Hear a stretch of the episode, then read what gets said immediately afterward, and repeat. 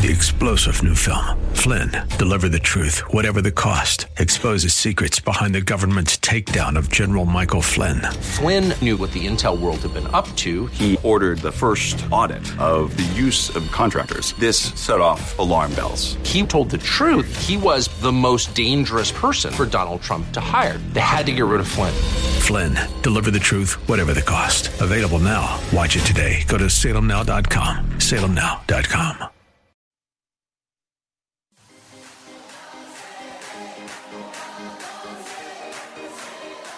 Welcome to Let Us Reason, a Christian Muslim dialogue with host Al Fadi.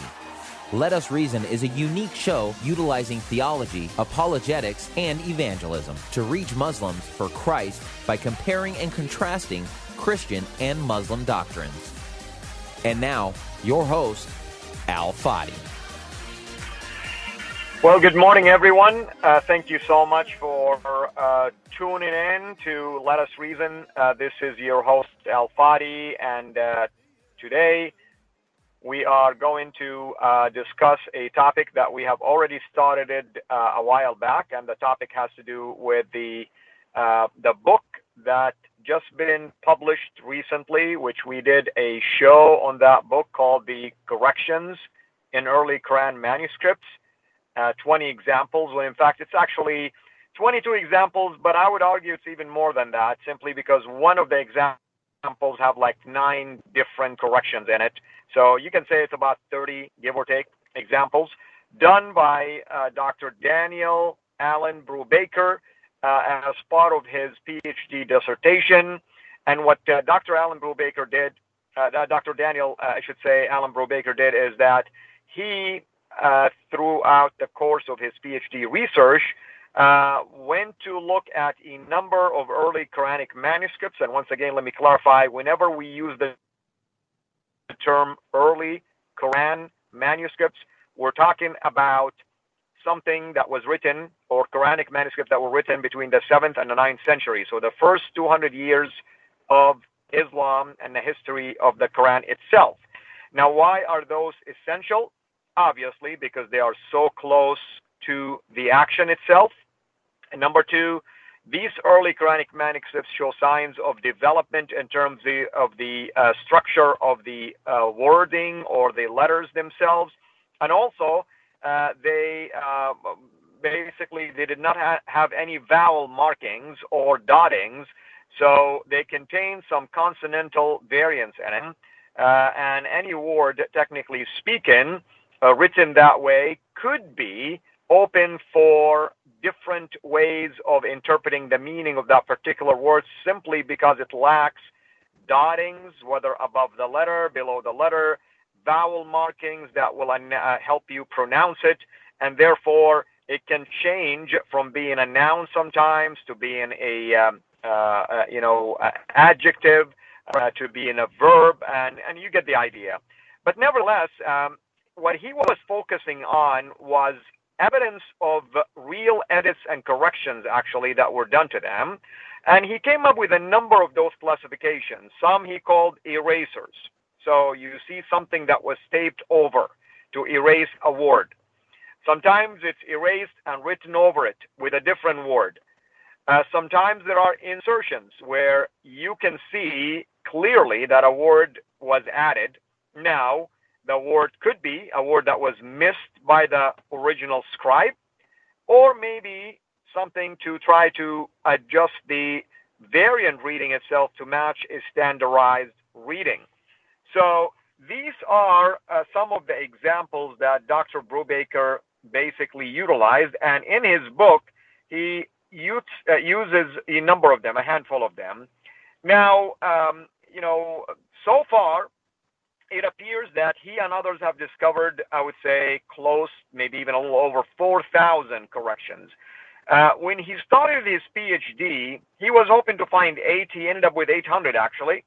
And uh, now we have at least 4,000. And therefore, you get the idea that those are indeed just samples in this book. Uh, in the introduction in his book, he does make the announcement that he will release more and more of these corrections in future publications, whether in, in a book format or articles and so on and so forth. So, having said that, um, I uh, initially, you know, a couple of weeks ago, I did talk about at least one of those changes, and uh, I used one of those examples at the beginning. Uh, I am going now to try to talk about another example of such corrections. Uh, this one is a correction that was done to chapter 42 of the Quran, verse 21. And you will find this, at least in the book, he will tell you that this is found in one of the early Quranic manuscripts known as the BNF, B as in boy, N as in Nancy, F as in fox. And this is basically in reference to the manuscript that is found at the uh, uh, uh, Paris, you know, basically, um, or the biblical museum in France. Uh, uh, the uh, technically speaking, that's where it is found. The uh, uh, bibliography, I should say, museum or the National Bibliography Museum in France. It's uh, shortened to BNF, and this particular one is known as Arabi number 328.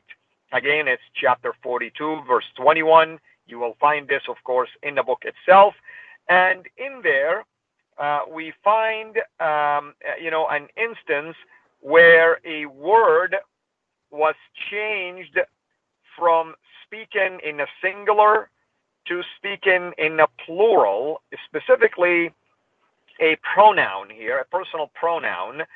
And um, it's uh, the, the, word has to do basically with declaring uh, something like this. In the original, it would have read, or do they have associates who enacted for him? Speaking about enacting a religion for the God of Islam, and the argument is that does Allah have associates that are enacting a religion or a form of worship for Him? Then it was changed actually to read, or do they have associates who enacted for them instead of for Him? Now, it's an accusation against others who have established or created religious uh, rituals for themselves rather than for God. Now, that's uh, theologically uh, important to know. Are we talking about uh, people who were accused to have invented things for Allah Himself? Therefore, the problem is, what was it? You know, what, which rituals people thought that they were inventions attributed to Allah, versus now we're talking about heresies that were invented by people for worships away from Allah. So either way, you wonder now what is it that the writers corrected here, and what what is it that they were trying to hide, and why are they changing the pronoun from singular to plural? And the object from being God or Allah to people.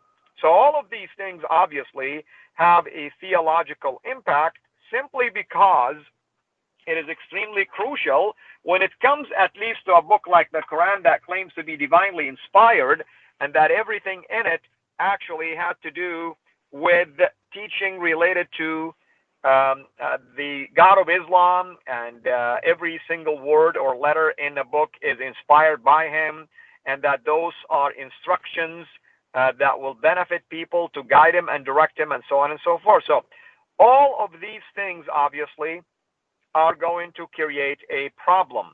As a result of this, one really needs to ask this question why such a correction was necessary Number two, what was the intent behind the original reading? Three, who authorized this correction? And how can you shift from singular to plural and claim that it's still divinely inspired? I mean, we're not talking about fixing a word here that is still in the same basically case or mode or whatever the case might be. No, we're changing the reading completely and drastically.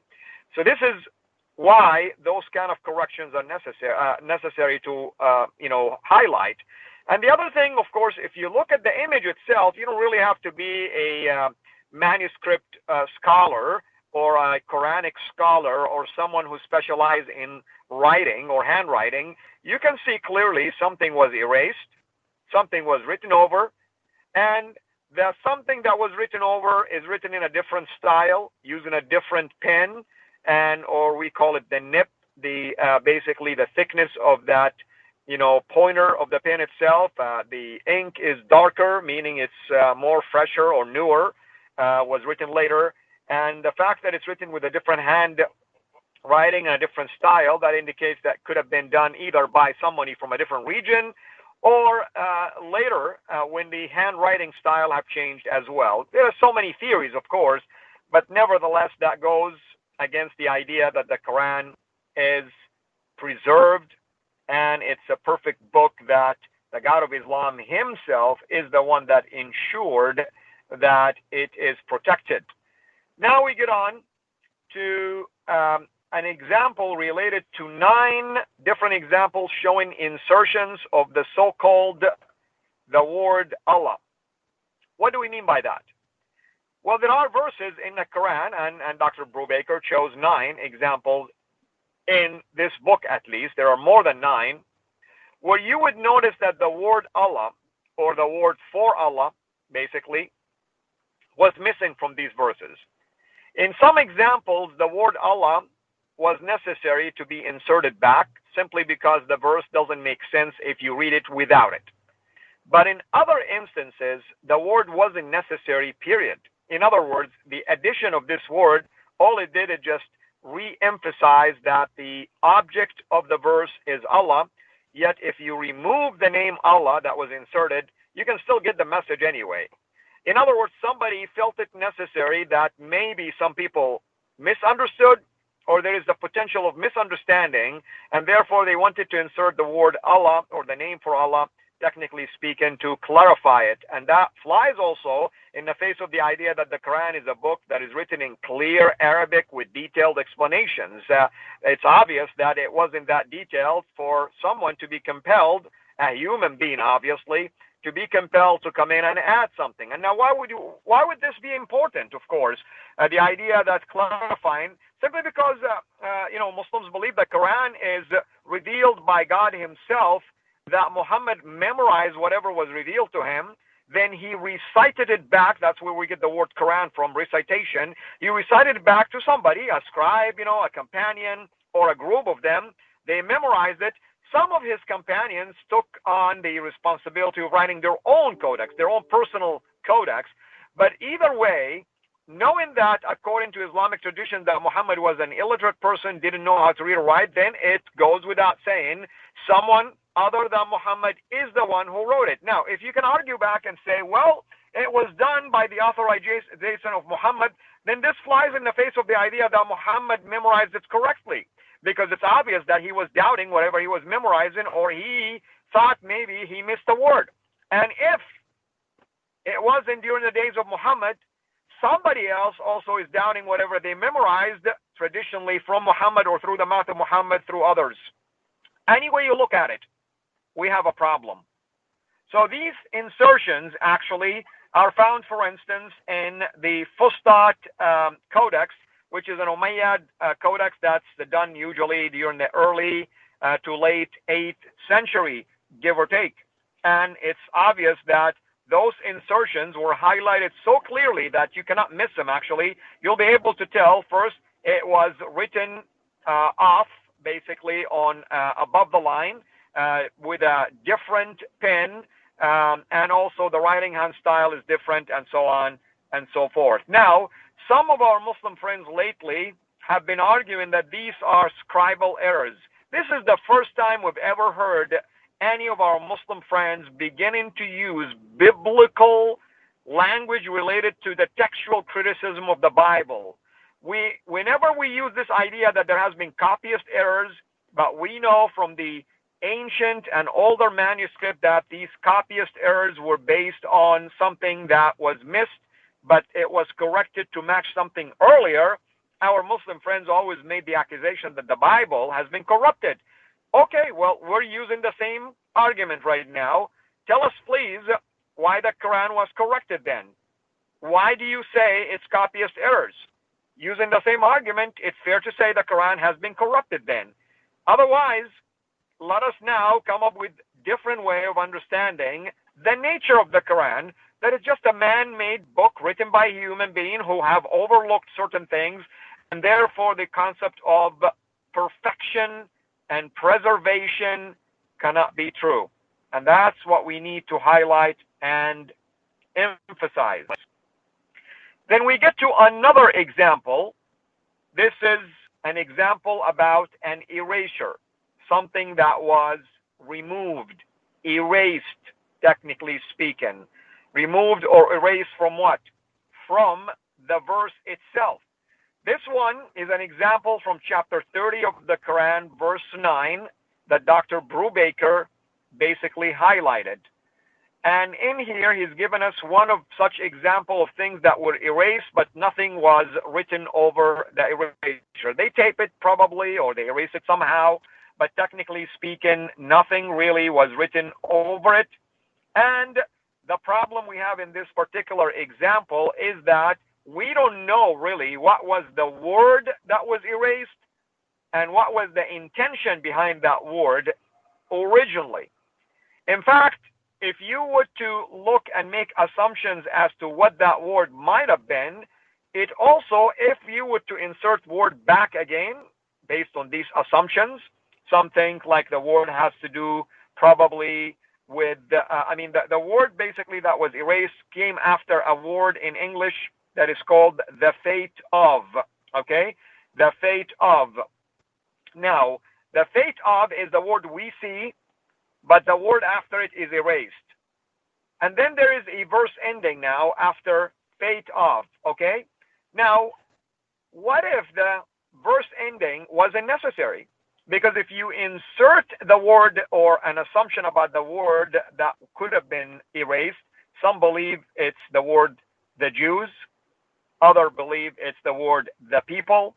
If you were to insert these words back, then you would begin to see that the verse ending is off now. It wasn't necessary to be put there. And the context itself might change as well. So that's why this is a problem because we don't know, first of all, what was the word that was erased. Second of all, why was it erased? Third of all, who authorized to erase it to begin with? It is obvious something was written in there. If the Quran was based on memorization, then somebody memorized something the wrong way, or somebody came back and didn't like what was written and decided to change it to something that is totally different. Any way you look at it, we're dealing with a serious problem. If you're joining us right now, this is Al Fadi, and you're listening to Let Us Reason. And today we are highlighting the book that we've been talking about before, uh, related to Quranic uh, or corrections of an early Quran manuscript by Dr. Daniel Alan Brubaker. This is the same book, by the way, that myself and uh, Jay Smith have, Dr. Jay Smith, have done a video series, nine episodes, and dealing with this particular book and these examples. We took them one by one. Obviously, in the video, you can go to our YouTube channel, CIRA International, Subscribe to this channel, by the way, CIRA with a C as in Charlie. When you subscribe, you'll receive notifications whenever we release a new video, and usually we release these videos on a weekly basis. Not necessarily just this particular series, but we have other series. So once you subscribe to our YouTube channel, CIRA International, that's C with the, as in Charlie, you will begin basically to receive these notifications and you'll be exposed to things like this. When you go and watch uh, our episodes for this particular series, you are going to see, technically speaking, images of these slides. In other words, you don't have really to go ahead and buy the book right away if you don't want to, but take a look at these slides and see what we're talking about. The book is very small, by the way, not that expensive at all. Uh, not that uh, you know we're asking you to have to spend the money to buy it, but if you choose to have it for your library, it will be a cool thing to have with you, if, especially if you're engaged in discussions concerning, um, you know, uh, manuscripts of the Bible versus the Quran and the preservation of the Word of God and so on and so forth. Now, having said that, we have highlighted so far. Uh, in a previous episode, I talked about one example and I gave a background about the book. Today, I highlighted at least two more examples, and we will continue to do this through the radio and the podcast simply because I always like to elaborate further uh, on any of the video series simply because the podcast or the radio show would allow me the freedom to talk more in depth. What, in fact, when we're doing videos, we're limited in time and limited in space, obviously, and what we can uh, show and cannot show and talk about, and especially when you have to cover a lot of things in a short period of time. Here, we, you can consider this to be commentaries on the videos, uh, a companion to these videos, if you wish. Now, uh, as we said in this book, Dr. Brubaker had at least 20, uh, 22 examples, even though he mentioned in the cover that it's 20 examples, but he added two. But one of those examples out of the 22 actually has nine different examples. So one can argue and say it's about 30 examples if you wish. And that's why it is extremely important to focus on. Now, I want us to, uh, you know, in, in wrapping up, uh, basically, I don't want to keep squeezing in a lot of examples. Next time, we will add more examples from this particular uh, book uh, to help you understand the damage that such corrections can be causing to the Quran. Once again, some of you who might have been exposed to the textual criticism of the New Testament or textual criticism of the Bible are aware of phrases and terminologies like copyist errors, for instance, and uh, differences in writing numbers, and they were corrected.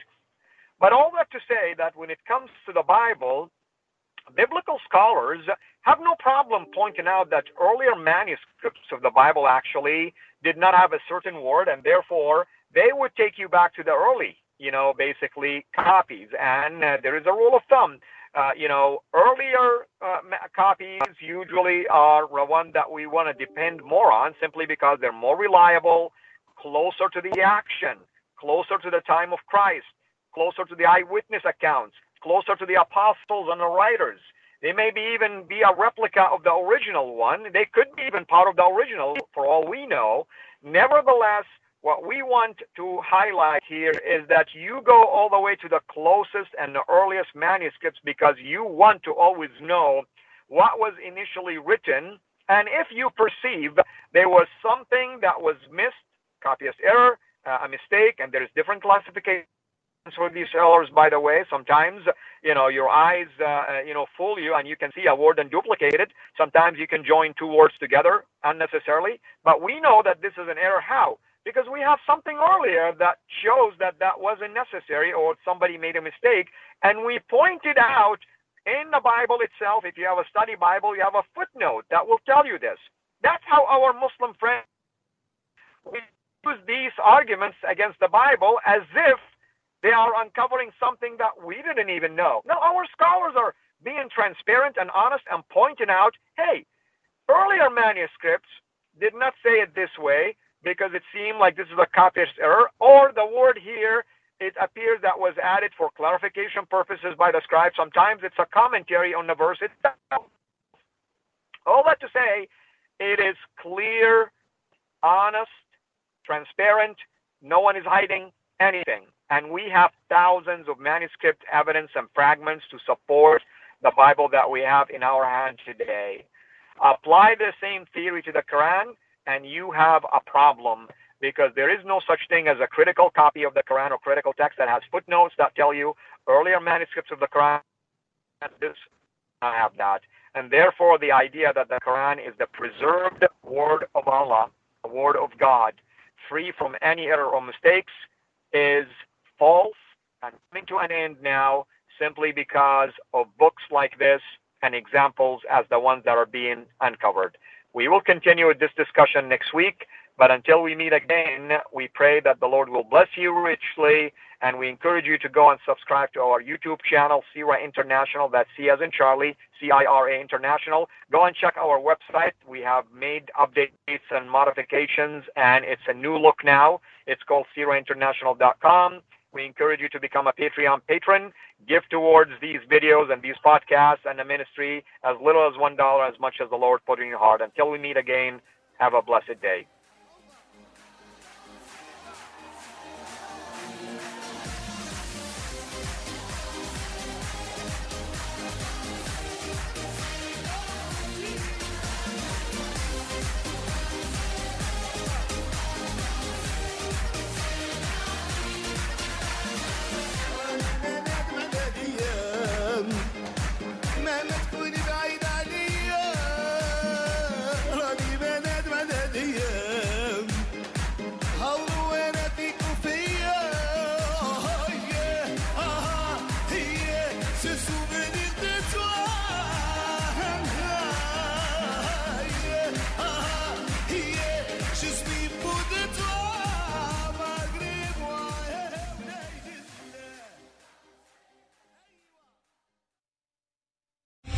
Three star general Michael J. Flynn, head of the Pentagon Intelligence Agency, knew all the government's dirty secrets. He was one of the most respected generals in the military. Flynn knew what the intel world had been up to, he understood its funding. He ordered the first audit of the use of contractors. This set off alarm bells. The explosive new documentary, Flynn, Deliver the Truth, Whatever the Cost, and covers the facts behind this scandal. Flynn told the truth. He was the most dangerous person for Donald Trump to hire. I find out the worst enemy that I'm going to face in my life is right here in America. They took my assessment and they wanted me to change it. And I was like, I'm not changing it. They had to get rid of Flynn. With in depth interviews, archival footage, and never before seen personal records of the man behind the headlines. I just felt like I was drowning. Flynn, deliver the truth, whatever the cost. Available now. Watch it today. Go to salemnow.com. Salemnow.com.